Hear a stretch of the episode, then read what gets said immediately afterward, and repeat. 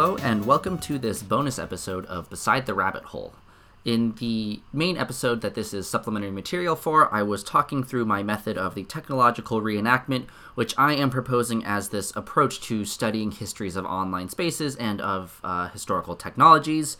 And as I was describing the technological reenactment in the context of video podcasts and their promises and failures, I found myself honestly going a little bit too far down the rabbit hole, describing things in way more detail than they needed to be. Um, so I decided to split this off um, into a uh, supplementary bonus episode. So if you are interested in seeing more of my full process of finding old video podcast episodes and getting them onto my iPod, this episode is available. If you're only interested in just the basic gist of everything, I'm sticking with just the main episode. That's uh, episode three of season one. I'm just sticking with that main episode is probably sufficient for you.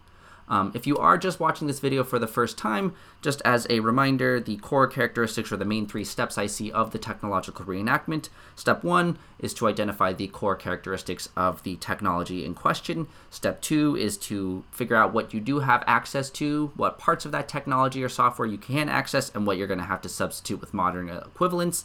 And then finally, step three is to consider what differences if any, um, those modern substitutions may have had on the overall experience. So that's the process as a whole. Um, the rest of this bonus episode is going to be me talking through how I applied that specifically to my analysis of video podcasts.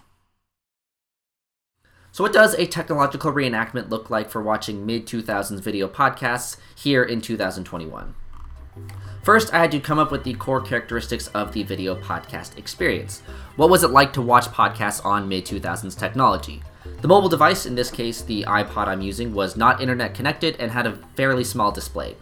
Even if I were to use the larger version of the iPod, so not the Nano, it's still comparatively smaller than the screens we have on modern smartphones. The lack of internet connectivity meant that videos had to first be downloaded to the computer and then synchronized over, typically using iTunes. Oh, and the device also doesn't have Bluetooth, so no fancy wireless headphones. It's just a tangled mess of wires and 3.5 millimeter jacks for me. Okay, so those are some of the main characteristics. The next step is to figure out what parts I have access to and what parts I need to fill in with modern technology. Like I mentioned, I was able to get an old iPod fairly cheaply off of eBay, so I'm gonna just use that. Um, but iTunes doesn't exist anymore, so I'm going to have to use the now split up app. So podcasts, TV, and music, they're all now separate applications on Mac OS. Um, but they actually still work for synchronizing old iPods, which I was pleasantly surprised to find out. Um, unfortunately, the iTunes option of automatically converting videos into an iPod compatible format doesn't exist anymore, um, so I'm having to use an external application to convert the video formats. Step three is to list those modern substitutions and consider how they affect the overall experience. In my case, I think that using a different app for the conversion process and a slightly different interface for actually synchronizing the iPod doesn't really make too much of a difference. You know, I'm still having to download the videos on the computer, get them prepped on the computer, then synchronize them over to watch on the small device. Like, that's still pretty close to the experience. It's close enough. Since my goal is just to understand how the experience of watching video podcasts was different than listening to audio ones, these seem to be an acceptable amount of differences in my technological reenactment. Okay, so let's get into what that actual process looks like. So, in terms of actually finding some old podcasts from the mid to late 2000s, um, I knew going into this that it would be a little bit of a challenge, uh, especially since I'm relying on some of these old podcasts to have been preserved in the first place. Um, luckily, there is this incredible project called PodcastRE, um, put together by Jeremy Morris, which is this searchable archive of the history of podcasting, essentially. Um, and I had a pretty imprecise way of going about this. Like, I didn't necessarily have any podcasts in mind. Um, but what I did end up doing was just did a search for video, and then I limited myself to be um, basically between 2001 and 2010. Um, so I just did this really imprecise search for video in parentheses, um, with the assumption being that some podcasts at the time, um, what they would do is they would have the name of it and then put the uh, in parentheses video. Um, so I just did a search for video, limited myself here, um, and this actually works out, you know, surprisingly well. And so then what I did is I just kind of picked a couple of these to, um, you know, get some variety. So, okay, this podcast though that I found actually seems to be pretty promising. It's the Superbook Video Podcast from the Christian Broadcasting Network. So I don't know. Let's try. Oh no, that's also way too new. Um, so it looks like there's this big gap between 2006 and 2013. Um, so I'm gonna let's just try their first one um, from April 2006. We go there.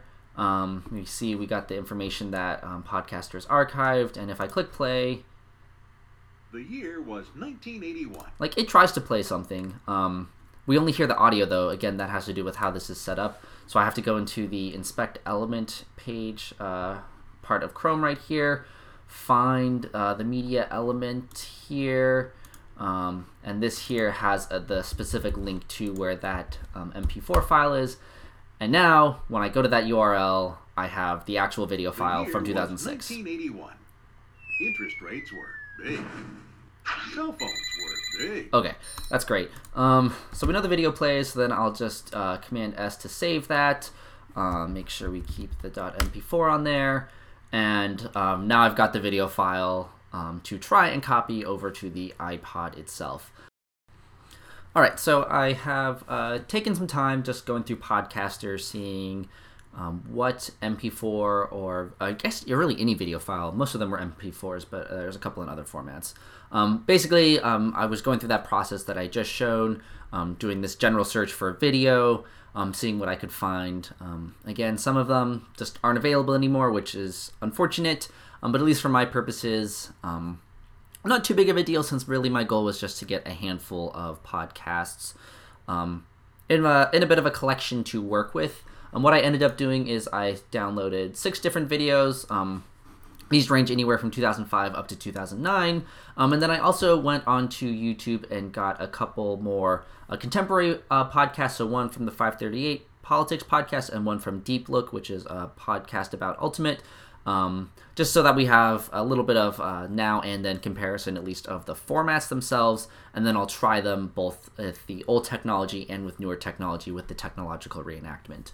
With these uh, contemporary ones, so 538 and Deep Look, I've already converted these and found the correct settings that work well in order for it to display and for the iPod to accept it and want to transfer it over. Um, so now that I've gotten that figured out, I'll just quickly show th- um, the process for it. Like I mentioned, this used to be a lot easier. iTunes just had a very simple convert video for iPod option. You'd click on the video, do that, boom, life is good. That option doesn't exist anymore. Not a big deal though. I'm just using a free software called Handbrake, which is used to convert videos. You can also use it to rip videos off of um, DVDs. Don't break copyright though. Definitely don't pirate movies, um, anything like that. Anyways, um, so what I do is I'll just um, copy, um, open the file in um, Handbrake, and I've put together a preset um, video for the iPod Nano um, 3G. A couple of things going on. It gets um, scaled down to 480 by 360, so you know we're in this age of 4K, 5K, 8K monitors. Um, all that gets tossed out the window. We do not need that anymore. Um, uh, 480 pixels is plenty. Um, other things that we have to do is we need to make sure that we're using an MPEG-4 encoder, um, set our frame rate to be 30 frames per second, and then this is really important. The bit rate needs to be about 1,000 kilobits per second. So this is just like how much data is packed into the container and the video codec, and you cannot have a whole lot of it. There needs to be not a lot of data. We are essentially taking a file and destroying um, a lot of the quality that it had. And now if I open up my queue, I've got my six videos um, pending right here. I can view all the details of them. Um, if I really wanted to, I could verify the details here. But since I have my preset set, um, should be easy enough. I just click start and it starts um, working through each video, converting it um, in the correct format. Um, this preset that I've set up for Handbrake, I'm going to make it available um, on the episode website. So if you click in the um, episode description, there'll be a link to it. And also, depending on your podcast app, um, there should be a link to the website as well. So if you do want to use Handbrake to convert videos into the iPod format, um, I'll make that available since this is the format I found that worked. Okay, so now that the uh, videos have finished converting with Handbrake, I can go ahead and get those ready to actually be copied over onto the iPod. The thing that's kind of weird is that even though iTunes doesn't exist anymore, um, like the modern Mac operating system can still talk to an iPod, um, and it still kind of uses the media libraries, but the media libraries have kind of been split up, but also kind of not. So in order to get the videos in a place where um, like the iPod can see them to synchronize them, we actually have to use the um, the Apple TV app. Um, but for now, I'm going to take these six files that I have converted with Handbrake, and I'm just going to drag them here, um, so that way those get imported. Um, plug in the iPod itself using the 30-pin dock connector. Um, so I'll do that and wait for it to show up. Um, and this was the thing that really surprised me when I first plug it in. Like it'll actually show up first as a removable drive, um, and then once the system kind of recognizes what it is, it shows up here just as any other um, device. So I've got you know the computer itself, box. That's my phone that's plugged in right now. Um, but then it shows up as an iPod. Um, so I'll go into the videos tab.